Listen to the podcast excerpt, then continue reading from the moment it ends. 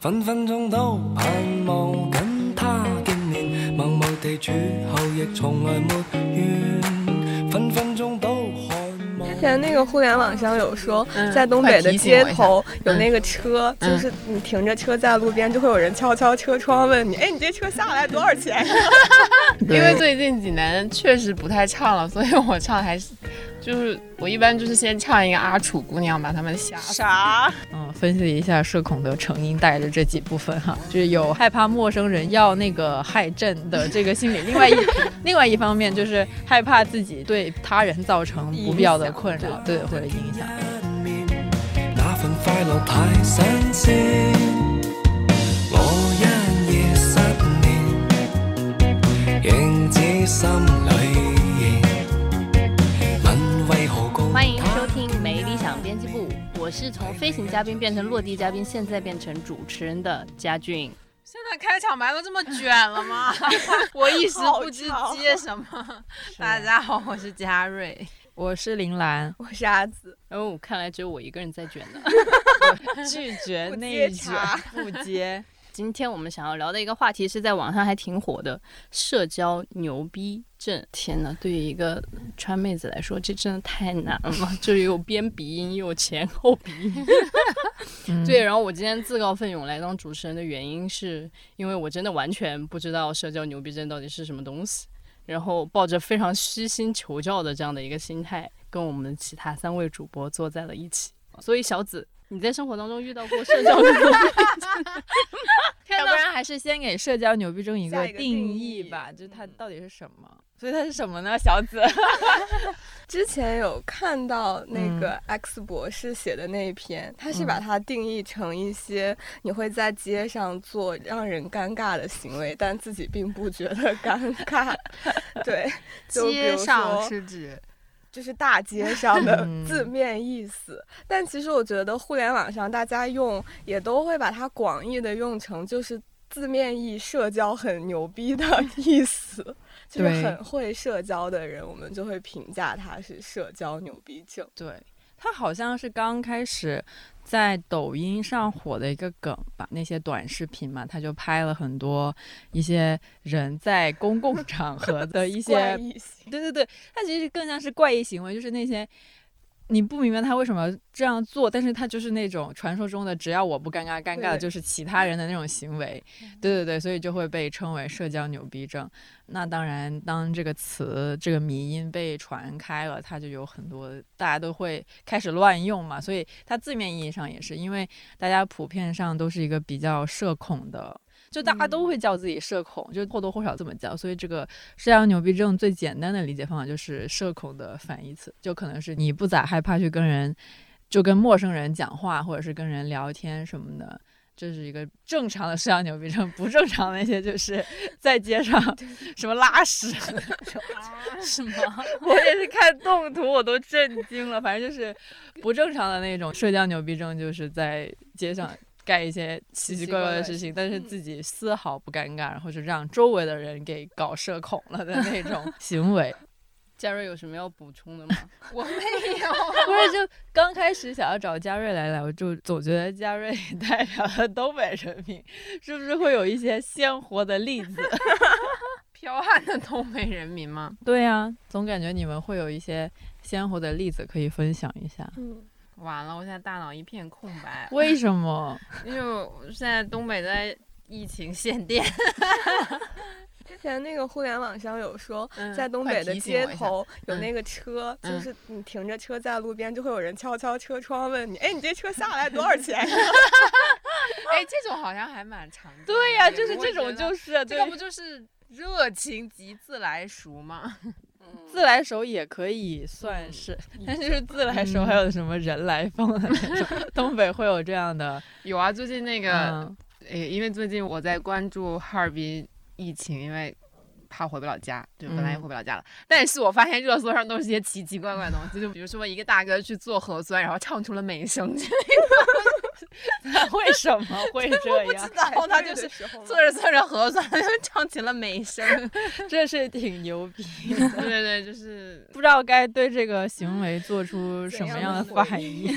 但我刚刚听到的就是说，社交牛逼症实际上不是说他很善于社交，让人感觉很舒服，甚至他其实是会让人感到有一丝尴尴尬。是的，哦，原来是这样。我突然想起了一个，就是记忆慢慢回了起来，请大家多给我一些东北的提示。就是我有的时候会被我爸妈强迫带去他们的饭局，然后呢，都是一些就是我很小的时候就认识的叔叔阿姨，嗯，然后呢，他们在那个场子之上，还是会有一种表演型人格，就是哎，我来提一杯酒，然后就开始那个，就有点像抖音主播一样，开始叭叭叭叭叭叭叭就讲一堆，然后什么什么整活儿，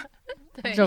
是每个人都需要，就是我觉得那也是个内卷现场，就是每个人都需要先来一段词儿，然后呢再来一段祝酒祝酒词。今天我们大家相聚聚在这一一起，是为了庆祝什么什么，然后也会有那个表演 才艺的环节，就是以前有一个应该是大哥的媳妇儿吧，那个以前是学美声的，然后 又唱美声，对，然后就是在那个中秋饭局之上唱起了《我和我的祖国你》。们 东北人都是人均 会唱美声的吗？对，是是是，这太好笑了还是，说东北话跟美声的发音之间有些什么？连接之处哦，我们西北的饭局也是会唱歌的啊，唱啊的是美声吗？就是有花儿比较多是内蒙歌曲，其实那所以是啊！内蒙突然唱歌吗？站起来就是可能就是祝酒的时候会说，我来给大家唱一曲 然后下面的人就要很配合的一起拍手。对这让我想到那种卡拉 OK 的局，就比如说像去卡拉 OK 的时候，我一般就如果是不熟的人的话，我绝对不会唱，那坐在那里干嘛呢？喝酒就是玩手机啊，或者是就一般我也不怎么对你也不去。喝酒。呃，对，我也我也不喝酒，但是有那些不太相熟的人的卡拉 OK 局，我也不太会去。然后，如果就是不知道因为什么原因被胁迫去了的话，我就是打死我都不会唱一首歌的。因为一是觉得自己唱的不好听，二就是我总觉得这个有点奇怪，就是在别人面前唱歌，就如果大家不是朋友的话，这是一个很奇怪的行为。嗯我不知道你们会唱歌吗？在卡拉 OK 区？唱啊，好，就不熟你也唱吗？一般也不会那么不熟，至少有一两个是你比较熟的吧。然后呢，我可能就是会唱一个挺厉害的，把他们吓死。比如说牛啊！比如说，我想听一下那个很厉害的是什么？因为最近几年确实不太唱了，所以我唱还是就是我一般就是先唱一个阿楚姑娘，把他们吓死。啥？你没有听过？大家在日常生活当中真的有遇到过这种，就是让你感觉到尴尬的社交牛逼症患者吗？我们之前主要说的是老一辈的人会比较有这种俗称的社交牛逼症，因为他们都会很喜欢跟你搭话。哦，这个你们又被老人们搭过话吗？去年了吧，在公交车上对被老太太在公交搭讪。对，在公交车站，因为我住的那个小区就是比较多老人嘛，是一个那种文工团的什么什么家属区之类的，应该是个冬天吧。然后就是有个阿姨、奶奶之类的，六十多岁吧，就过来，就是我站在这儿等车，然后就是突然有一个人出现在隔壁，他跟你说了一句话，他说你穿那么少啊，然后我说哦我还行，我之前很厚的，然后他突然说你几岁了呀？然后我就说我二十五了，他说二十五了。还没结婚呢。然后我说没有结婚，但他真的就是这样连贯，就是一个问题接一个问题的，先说。你不冷吗？然后再说你几岁，然后再连到这个就是婚姻大事上面。然后他就是又说了，我觉得他可能的主要目的是想要讲一下他的儿女嘛。然后他就跟我说了一下他的什么，我忘了是大儿子还是大女儿，反正一个儿子一个女儿，就是一个是什么政法大学的教授还是法官，我忘了。另外一个女儿也是蛮厉害的，然后又跟我说了一下，他们都已经英年早婚，然后并且有了孩子，然后。我们又搭上了同一辆公交车，然后我就是不知道该如何进行下去这个对话，我就说哇，他们好厉害呀！然后就后来就是呃，可能到了一站，然后那个老太太就下去了，然后留下我一个人站在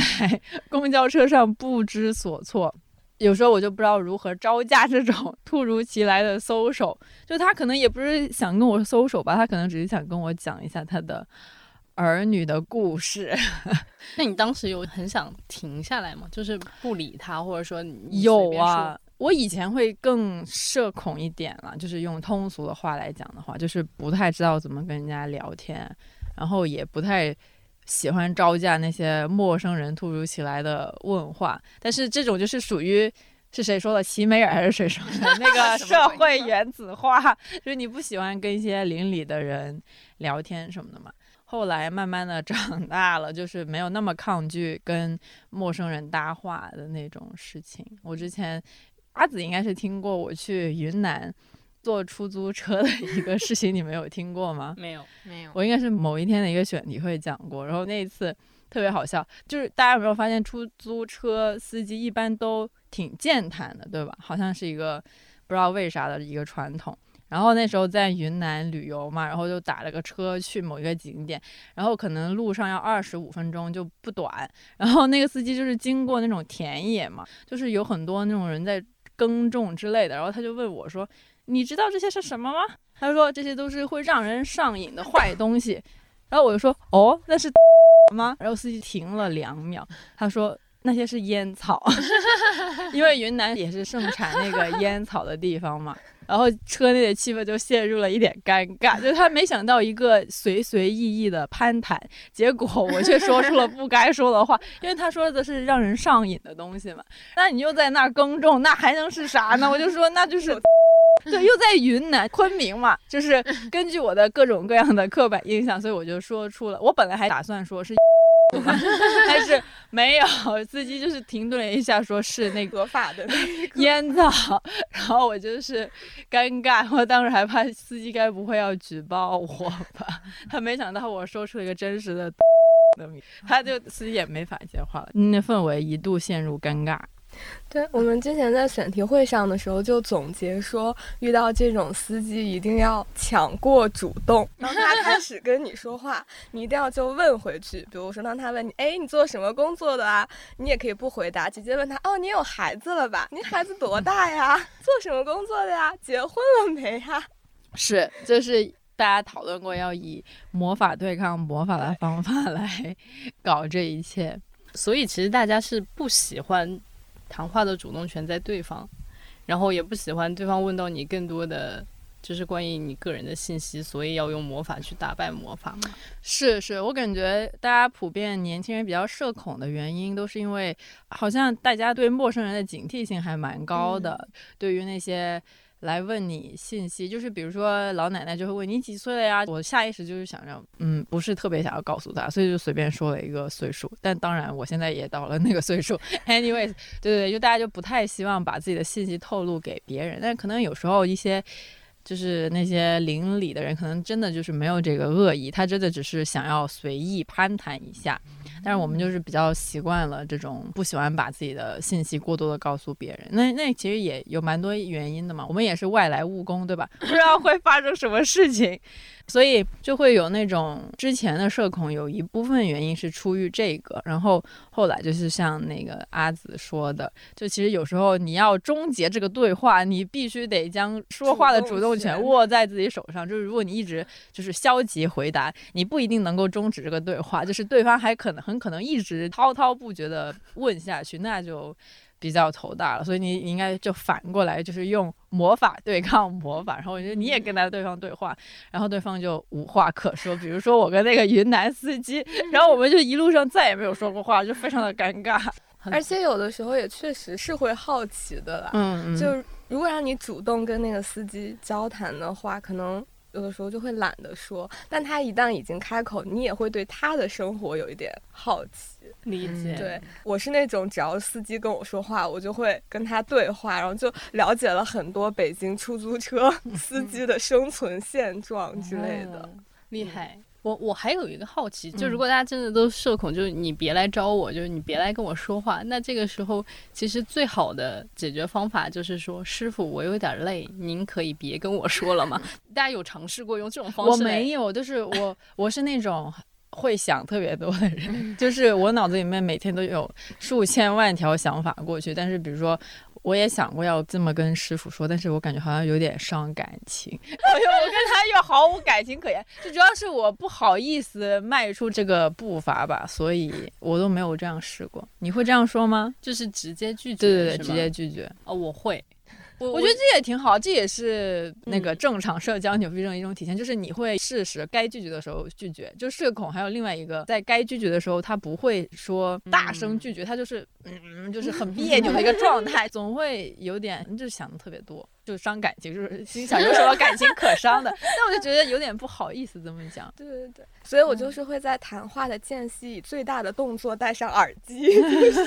啊，用对对对。行动告诉他我不想要聊。我也是，我也是，我也我也会，就我是偏向于用一种间接的方法来对对提醒他，就是我不太敢直接的跟他说我累了，你可以不要跟我讲话嘛，这种。其实这么说的话，我以前也是一个完全不敢拒绝，就是不管对嗯方是谁，然后我都会觉得好像有点不好意思，或者说好像会伤害到对方。然后但有一次，反正就有一个朋友就跟我说：“你试试吧，就是。”呃别人也没有这么在意你会嗯说什么，然后我说了之后就觉得巨爽无比，就 因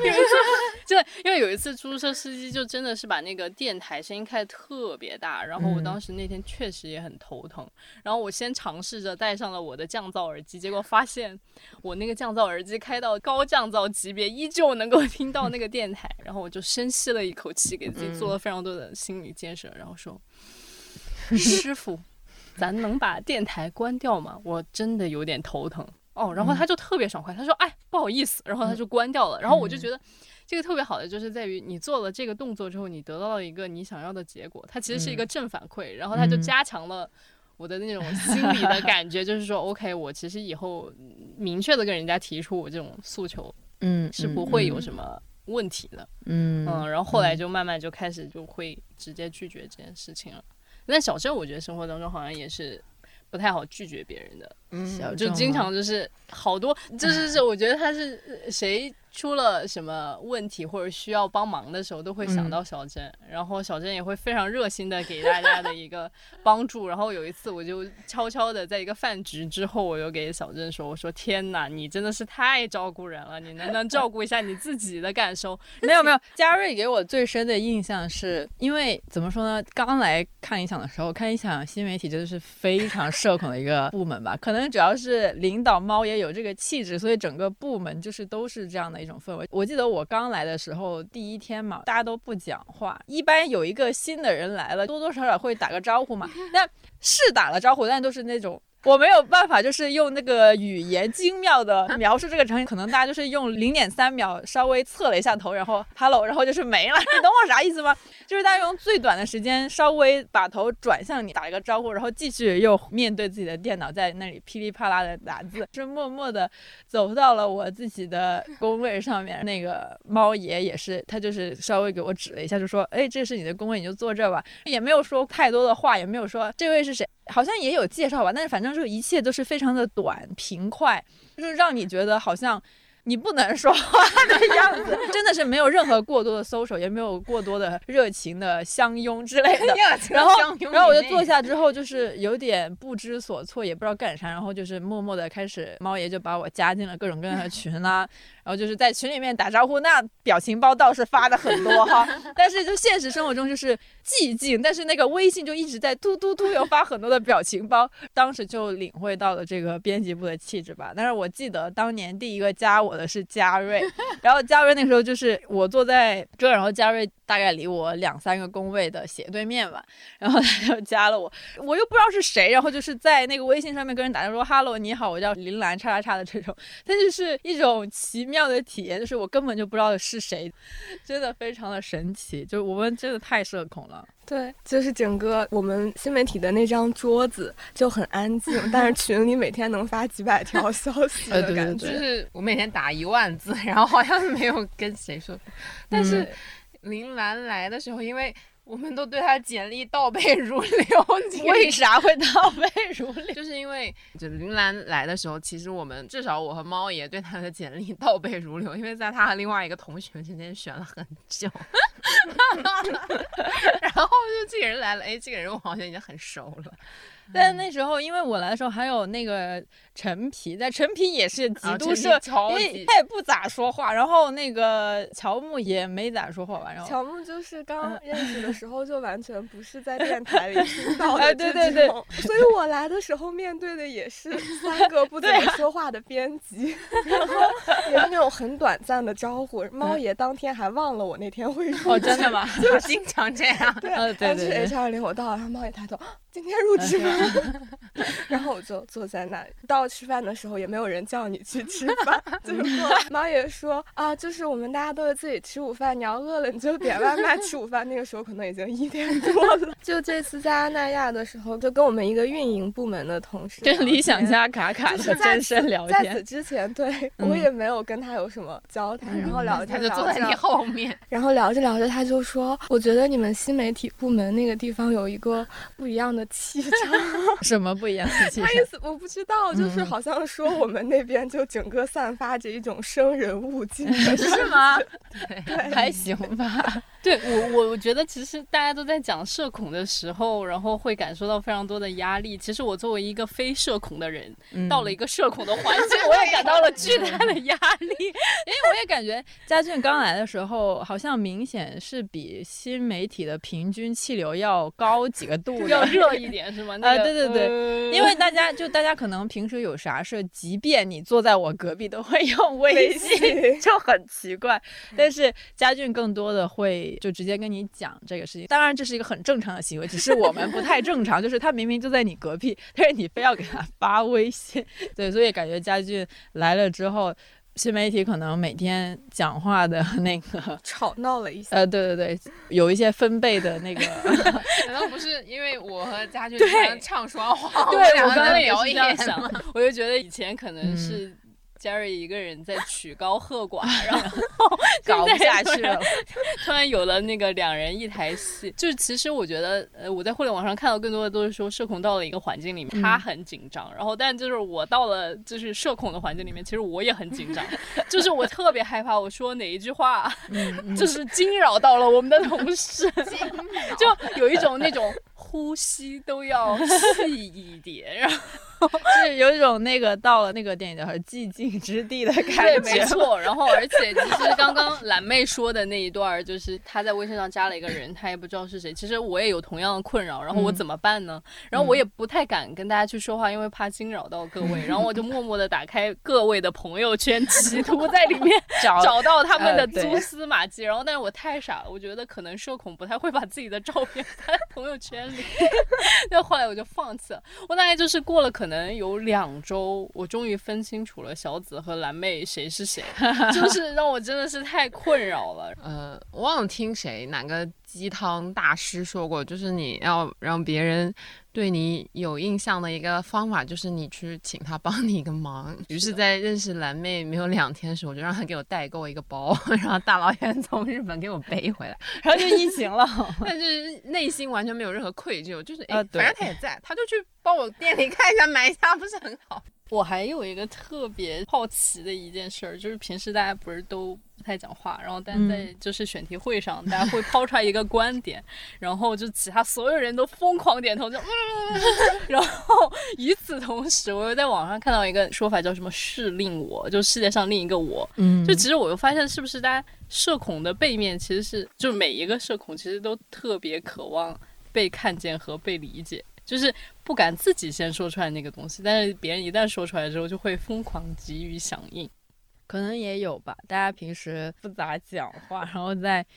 话都留到了选题会上。嗯，就是我们每周开选题会，就是全公司最吵的一个会议室。我后来也觉得好像真的是蛮吵的，因为有 有时候中途去上厕所，然后回来的时候听到爆笑，我就 天哪！然后更神奇的时候，公司没有一个人会提出异议。所以大家也是社恐，大家可能就觉得天呐，这群女的好吵，然后就戴上了自己的耳机降噪，就选择了这个路径，就是跟那个像他大巴上的人没有一个人上前说温度太高，分给卡卡留言一样。是是是，理想家。我每次看到这种，脑子里面都会有一个视觉图，就是感觉周一桑嘛，对，因为不是因为我们的选题会是在周四或者周五，对吧？然后我嗯就从周一开始，我觉得脑子里面就有一个新媒体中心的社交值的那个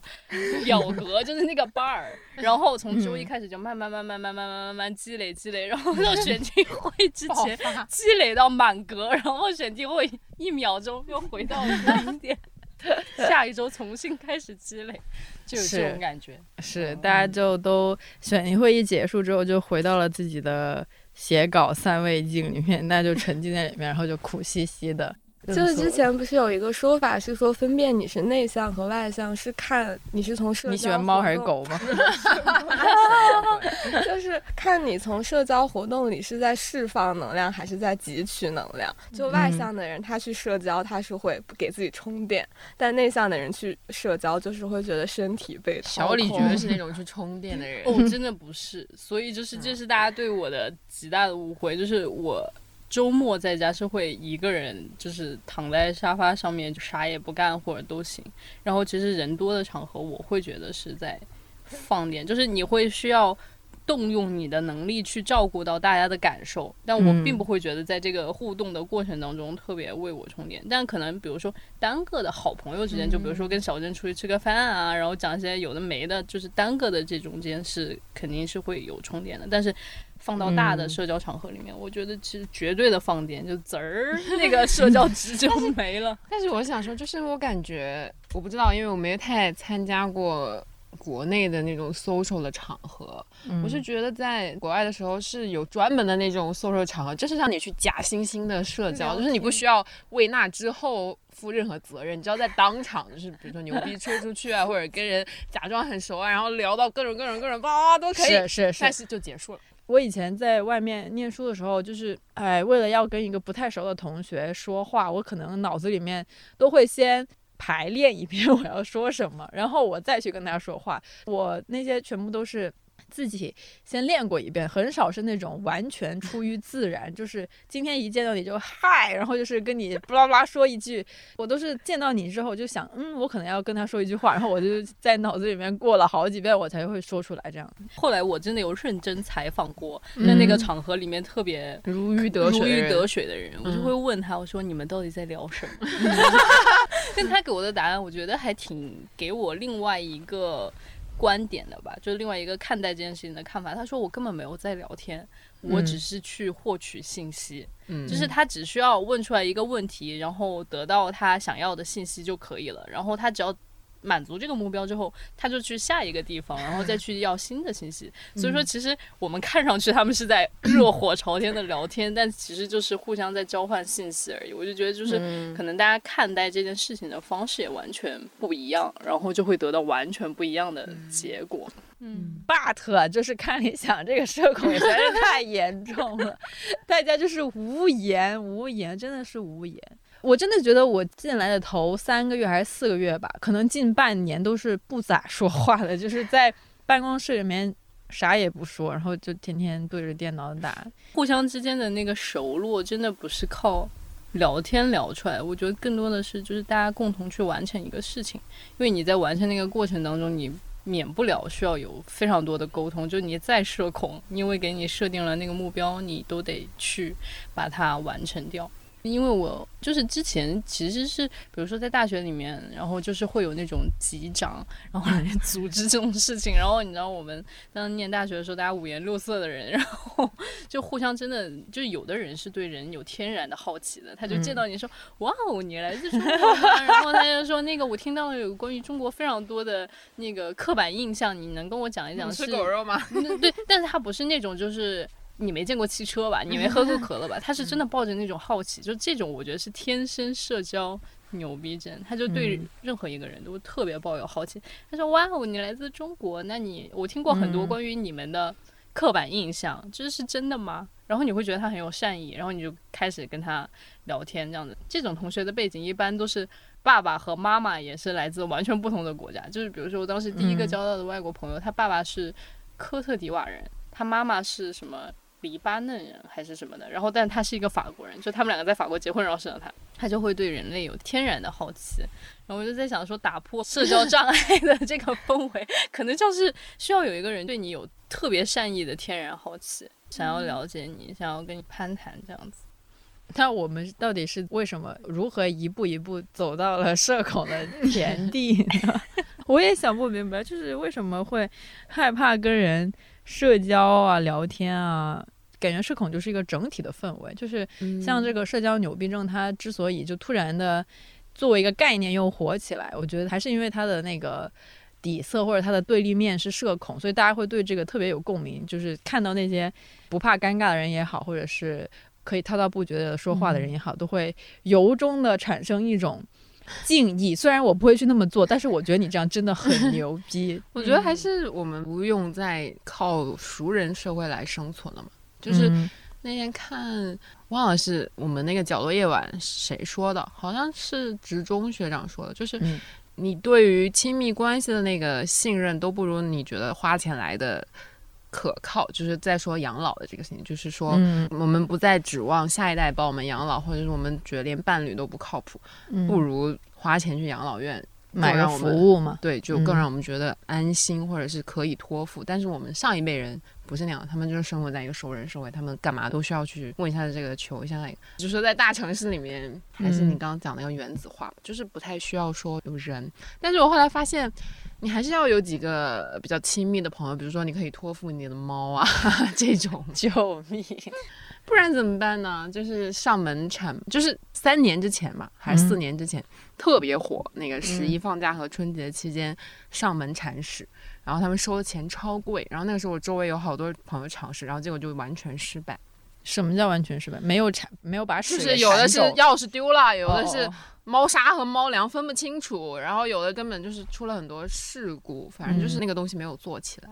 嗯，刚刚小珍说到那个原子化，我就觉得还有结合之前林来说有一个老奶奶跟他搭话的那个经历，我是觉得有一点社会大的那种互信是没有了。嗯，就是我在想，我小的时候我们家是住那种院子，然后三家人住在一起，就是属于那种。我爸和我妈是可以因为工作很忙，直接把我丢给旁边的 叔叔阿姨的那种。就是人和人之间好像是有一种基础的信任在，就觉得 OK，我们天天都能见面，然后大家是有一个基础的互信的。就是我们家最近搬了新家，我已经三次跟我的右边的邻居同时坐电梯。回到家里，然后我三次都没把他认出来，以及他进门之前我都没有跟他打招呼。然后我当时都在想，我说为什么？就是真的有可能，比如说你家里面突然有个什么事儿，你得拜托他一下，或者是什么，我们都没有开启这个，我就觉得好像我宁愿去麻烦一个更远的，然后我的朋友，因为我对他有这种信任在，让他来，都不愿意去相信你可能每天都可以见得到的邻居。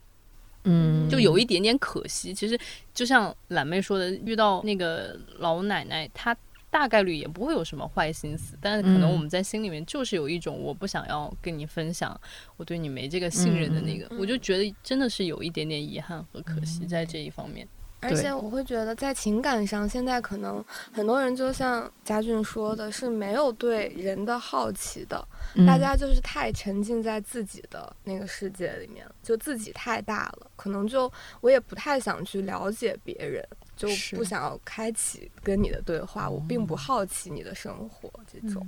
但是在同时，因为自己很大，又特别渴望自己被看到，所以又有了 是令我的出现。对，就特别的。扭曲这个链条，我感觉某种程度上，那个就是在一个人均社恐的时代里面，社交牛逼症有点像是一种新的奇观吧。大家就是当是也不是当一个笑话看，但是就是你觉得它是一个很神奇的东西，然后你就当成一个景观的在看，说哇，这些人是怎么可以做到完全没皮没脸的，然后就这么 牛逼的跟人互动？不知道是因为年龄增长还是什么，我觉得我一直还是对人。有一个基础的信任也好，什么也好吧，反正就是最近可以讲几个小事。就是上次我去医院检查的时候，我其实有点害怕。然后我是当天第二个，然后前面是第一个，我们两个就隔了一个位子坐在那。我应该是整个人表现出很紧张，在那绷着。然后呢，隔壁那个应该是个大姐吧，就应该没比我大多少那个样子。他说没比你大多少，为什么要叫她大姐？但是看起来比我成熟很多，所以我也不知道她就是不敢妄测她的年纪。Anyways，就是隔壁的第一位同学，嗯，他就说你也来做这个啊，我说嗯，然后他说疼不疼啊？然后我我也不知道，然后呢没事儿，应该没事儿。然后我们两个就是就是互相互相安慰了一下，然后呢他就被叫去先打麻药，然后他出来之后、嗯没事儿不疼，然后我就进去打麻药，他就进去做那个检查，然后他出来之后说嗯真不疼没事儿你去吧，然后我就去了。嗯，然后还有一个就是昨天晚上上了一辆那个滴滴拼车，然后呢，那个是一个女司机，我一上去就闻到一个有点好闻的香味。因为太多的，我不知道这算不算性别歧视，但是很多的车上的味道并不好，这个应该是一个共识。就你一坐进去，就是可能专车是好的吧，但其他的就是经常会不通风或者什么，就是味道很差。但是嗯你一坐到那个车里面就，嗯，就是感受到了一个心情突然变好，然后我就夸他，我说嗯，还是女司机比较好，车里都香香的。这跟基础信任有什么关系？没有，就是我还蛮也不是基础性，就是还是一个愿意和陌生人对对搭话和交流。其实我觉得是有这种善意的流动的，就是你想嗯那个女司机她把车弄得香香的，然后她被一个人发现他有刻意在做这个事情，然后他被嗯反馈到这样好的反馈，他以后可能会在更多的事情上面流动更多的善意吧。我觉得这一点真的是蛮好的。我我印象很深刻，我当时在就是赫尔辛基机场回到国内的时候，坐在我旁边的一个韩国女生，因为我听到她打电话，就一直在哭，一直在哭。就是我就觉得跟他好像一样的难过，我也不知道为什么，就可能那个气场实在太强大了。然后我就掏出来了那个纸巾，就递给他，然后也嗯没有说什么话，他就看着我一眼，然后就又笑又哭了一下。然后我就嗯突然就觉得，在赫尔辛机场等机的无聊时刻，也有一点点的高光。然后我就觉得，我也不知道他会不会因此也会把这份善意传递下去。但是我觉得人都是可以感受到这个的。后来我就在想说，哎，也没这么难，就是一个动作嘛，就是只要大家愿意嗯去做，好像那个东西就有一种东西就流动起来了，就是这种感觉。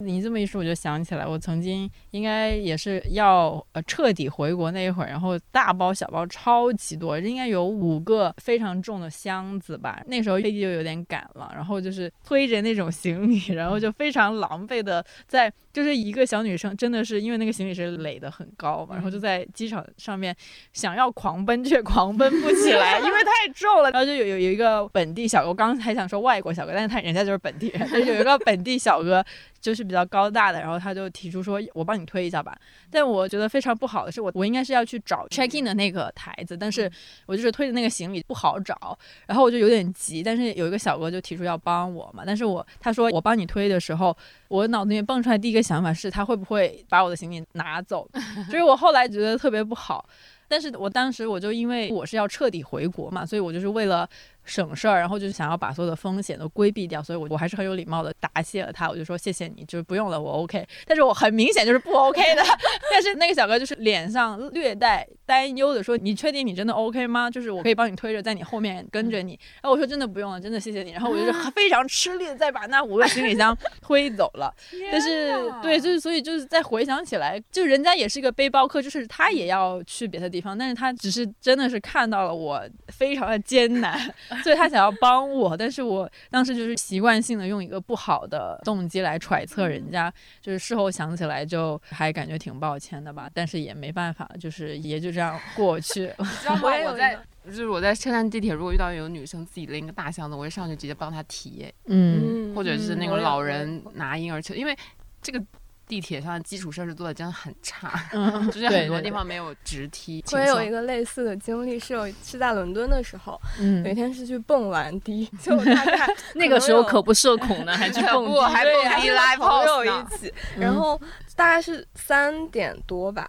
当时穷到什么地步呢？三四点钟蹦完迪出来，不想打车，于是就倒两班公交车回家。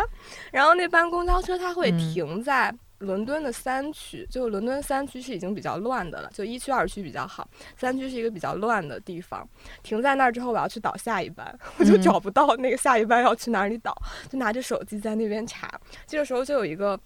他看起来是有一点醉，但没有醉到是那种醉汉的感觉的一个嗯男子，就上来问我要不要帮忙。嗯我当时就是我知道他不是一个坏人，但是我内心还是会有一点恐惧，说嗯嗯算了吧，我还是自己找吧。也是就拒绝了他之后，自己找到了要去哪里倒车。嗯，但这个事情我就一直记得，内心还是就是啊，伦敦真好，半夜还会有喝醉的人过来问你需不需要帮助。是呀，我就是反正。嗯，那个事情我也是记了好久吧，总觉得自己的自己的一个社恐的习惯让我去恶意揣测了别人，就觉得特别抱歉的。嗯，然后之后也没有，之后也再也没有类似的事情发生。之后再有人帮我推行李，我一定让他帮我推。可惜就再也没有这样的机会了。所以我们要破除社恐的话，需要做些什么呢？不要怕麻烦别人吧。虽然我也挺怕麻烦别人的，就我觉得可以分开，就是 嗯，对陌生人、对同事和对比较亲近的朋友，应该就分开吧，会比较好一点。嗯，我觉得好像刚刚我也不自觉的分享了一些小的点，可以去破除这个社恐。嗯，但我觉得第一个就是转变自己的心态吧，先自己迈出一步，做一些小小的动作，就像我刚刚说的，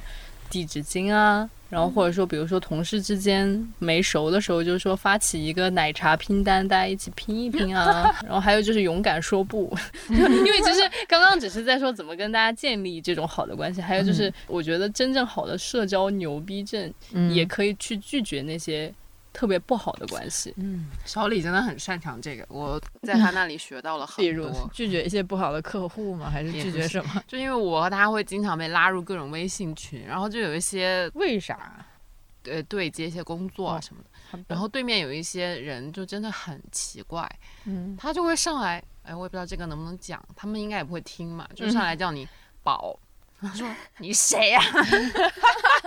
他们习惯的那种，对，就是嗯，就是淘宝客服感很强，对我我感觉是大家在网上各自有各自一套那种很亲近的话语，但是现实生活中就是各自都对对方不太感兴趣，对，然后我就每次嗯。听到那个，我就 浑身鸡皮疙瘩就起来，然后拒绝了这个称呼吗？对啊，然后我就跟小李说怎么样怎么样，怎么样我好讨厌他，然后他说 那你就跟他说不要再叫你这样，然后我就说了，然后他就真的没有再叫，然后我就很开心，对，就是小林就有一次就说你可以不要叫我嗯，什么亲爱的嘛，就叫我的嗯名字。嗯，嗯，然后他其实后来就接收到，就这么叫他。拒绝这个事情还是需要练习一下。对，就是其实嗯礼貌的拒绝就好了，不会有什么太大的问题。嗯而且好像很多人会总是为自己的拒绝找一个理由，嗯但我觉得有的时候就是不必，其实没有什么太多的必要。就比如说你能不能帮我一个忙吗？然后你可能这个时候你就说请说是什么忙，然后他嗯就说完了，你就说哦不好意思，我不太方便。拒绝就好了，然后就除非是真的有那种特别死皮赖脸的人，然后他要赖上你说要让你怎么怎么样，那就要用另外一套办法去对付他了。就是那可能就需要魔法打败魔法了。但就是如果你假设大家都是正常人，他也是真的需要这个嗯帮忙的话，就是可以正常的拒绝或者正常的接受。嗯。嗯哎，我突然还想到了一个别样的社恐细节，就是还是从那个编辑部来的。就比如说，我每次写完稿子要改稿的时候，到了改稿那个阶段，其实我是直接跟猫爷就是私聊给他就好了。但是我不知道为啥，我就不好意思，我就非得在那个群里面艾特他。但是这个明明这是一个我只需要私聊他就可以的事情，但是我非得要在一个某种程度上公共的一个聊天群里面。给他发，然后这样我就觉得没有那么尴尬。我不知道为啥，就我不知道这种赛博尴尬是从何而来。我经常会有这种就是赛博尴尬，比如说给谁发了一个消息，然后他两个小时没有回我，然后我自己在那儿尴尬，那就是没有意义，就因为对方可能只是真的只是忘了，或者是怎么着，但是我就是会陷入赛博尴尬，然后也不知道。我是该就是如果我可能找了他一个事儿，就是这个事需要被处理，我是应该再找他呢，还是再等他再回复呢？脑子里面会想很多这种事情。但我觉得还蛮神奇的，你竟然嗯会觉得在群里发可以缓解那个 尴桃子永尬。远是那种私聊的对人，对对，是吗我是一个非哦常会有点担心在群里说话冷场的人，就现在已经好很多了。冷就冷了吧，无所对谓我自。己克服那个社交障碍的方法，就是别太把自己当回事儿。嗯，因为我就是很怕讲话冷场和在群里说话冷场，然后你的那个嗯对话就放在那里之后，一直没有人接茬，嗯，我自己就会觉得好尴尬。但现在已经习惯了，啊因为我们这也是我经群里常常 对，后来就习惯了。还有的时候我会参加完一个社交场合，我回嗯到家里就会不由自主的想啊，我那个话讲的对吗？就是我是真的嗯那种高敏感，就是会反复的想这个话，然后如果我觉得讲的很傻的话，我就会在内心折磨自己。我当时为什么要讲那么蠢的话？哎，我也会，我也会，有时候可能就是没有太经大脑思考，然后就问了一个很傻的问题，就是我也是事后才想起来，然后就是又在自己独自尴尬很久，然后可能对方早就已经忘了这个事情了，但是经常自己在家尴尬，我就会自己在家尴尬到尖叫，就是啊，为什么会这也太 可爱了吧！这也尖叫，但是其实如果真的真的给你一个机会回到现场，会怎么补救呢？其实也不会，对吗？不会去想怎嗯么补救，而会觉得不说那个话会比较对对对好。而且如果我那天说了太多的话，比如每次参加选题会结束之嗯后，我都有可能半个小时的时间脑子里都是我的声音，为啥？就是会觉得精疲力竭。因为讲了太多的话而精疲力竭，就感觉需要就储备一下能量，像刚才佳俊说的，要一直储备到下一周的选题会。是哈，我感觉你更社恐一点。那你为什么刚来编辑部的时候还觉得大家很社恐呢？这不是刚刚刚恰好跟你的氛围接轨吗？但是会尴尬。就是比起我，当然会希望大家正常交流，因为这样我不会尴尬。你尴尬什么？就比如说，我在嗯坐在那里，因为社恐，也不知道这个时候该不该去吃饭，也不好意思问该不该去吃饭，也没有人叫我去吃饭，我就会在那，嗯，吃饭吗？叫外卖吗？然后怎么样呢？为什么也没有人叫我去吃饭？哦 就是会有这些内心的活动。哦是哎，我觉得其实是其嗯实社恐是非常在意身边的人的感受的，是然后但是社交牛逼症是就是不那种太在意就是那种嗯那个意义上的，就是 完全不在意义。我这这个就想起来，我之前当时坐飞机在摆渡车上，有一个嗯东北的大哥，真的就是开着扬声器，然后再说。你咋这蠢呢、然后就是那那那那那，然后就是那个摆渡车可能就是已经走了五分钟还是十分钟，终于走到那个飞机上，然后他才关掉。然后我有的时候就会很神奇，当时就是我我跟我家属一起出去，然后我就问他，我说你说这大哥他不觉得尴尬吗？或者说他嗯不觉得影响到别人吗？他当时跟我说了一句话，他说如果他觉得影响到别人，他就不会这么做。我说当时真的好有道理啊，就是他可能就是完全不在意身边的环境是怎样的，但其实刚刚小紫那一段描述，就是他非嗯常在意身边的环境以及别人怎么看待他。就特别是新职员，你刚入职的时候，你就是那个不知所措的那个 level 是会上升到好多，因为你就特别害怕做错了什么事儿。他然后到到了一个社恐编辑部，就是又没有人会主动跟你说你该怎么做。我那时候甚至问过一个最蠢的问题，我问过陈皮说我的垃圾可以扔在你的垃圾桶里面，然后然后他就说这个本来就是公司公用的，然后我说哦好啊，然后我就扔了，因为我害怕那是他的垃圾桶，然后我扔了，然后他会觉得你为什么要把我的垃圾扔到你的 扔到我的垃圾桶里面？我就是心里面经过了各种各样无数的心理挣扎，握着一个纸团，可能握了两分钟，然后才才问对方我能不能扔。现在是已经好了非常多。就刚刚开始出来实习的时候，我记得我们当时是在一个楼里，但是快递要出去拿。有一天我就是要出去拿快递，但我就觉得出于礼貌，我应该要问问大家有没有别的快递需要拿上的。但是我在内心我就不敢说，然后我就想，嗯，要不要说呢？就在那边独自挣扎了好几分钟，后来决定我悄悄的去拿快递吧。不告诉所有人吗？是挺多这种情况哈，实在是每做出一个行为，心里面就是过了十万八千遍各种各样不同的方案，还有以及它会对身边的人造成什么样的影响。嗯，分析一下社恐的成因，带着这几部分哈，就是有害怕陌生人要那个害朕的这个心理，另外一 另外一方面就是害怕自己对他人造成不必要的困扰，对或者影响。我们还有什么结尾吗？社交牛逼，聊到了社交，因为因为本质上大家还是没有人有社交，没没有人有社交牛逼。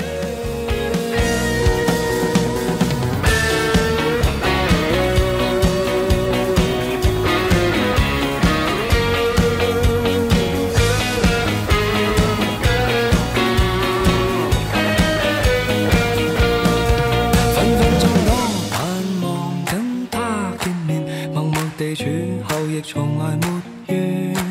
分分钟都渴望与他相见，在路上碰着亦乐上几天，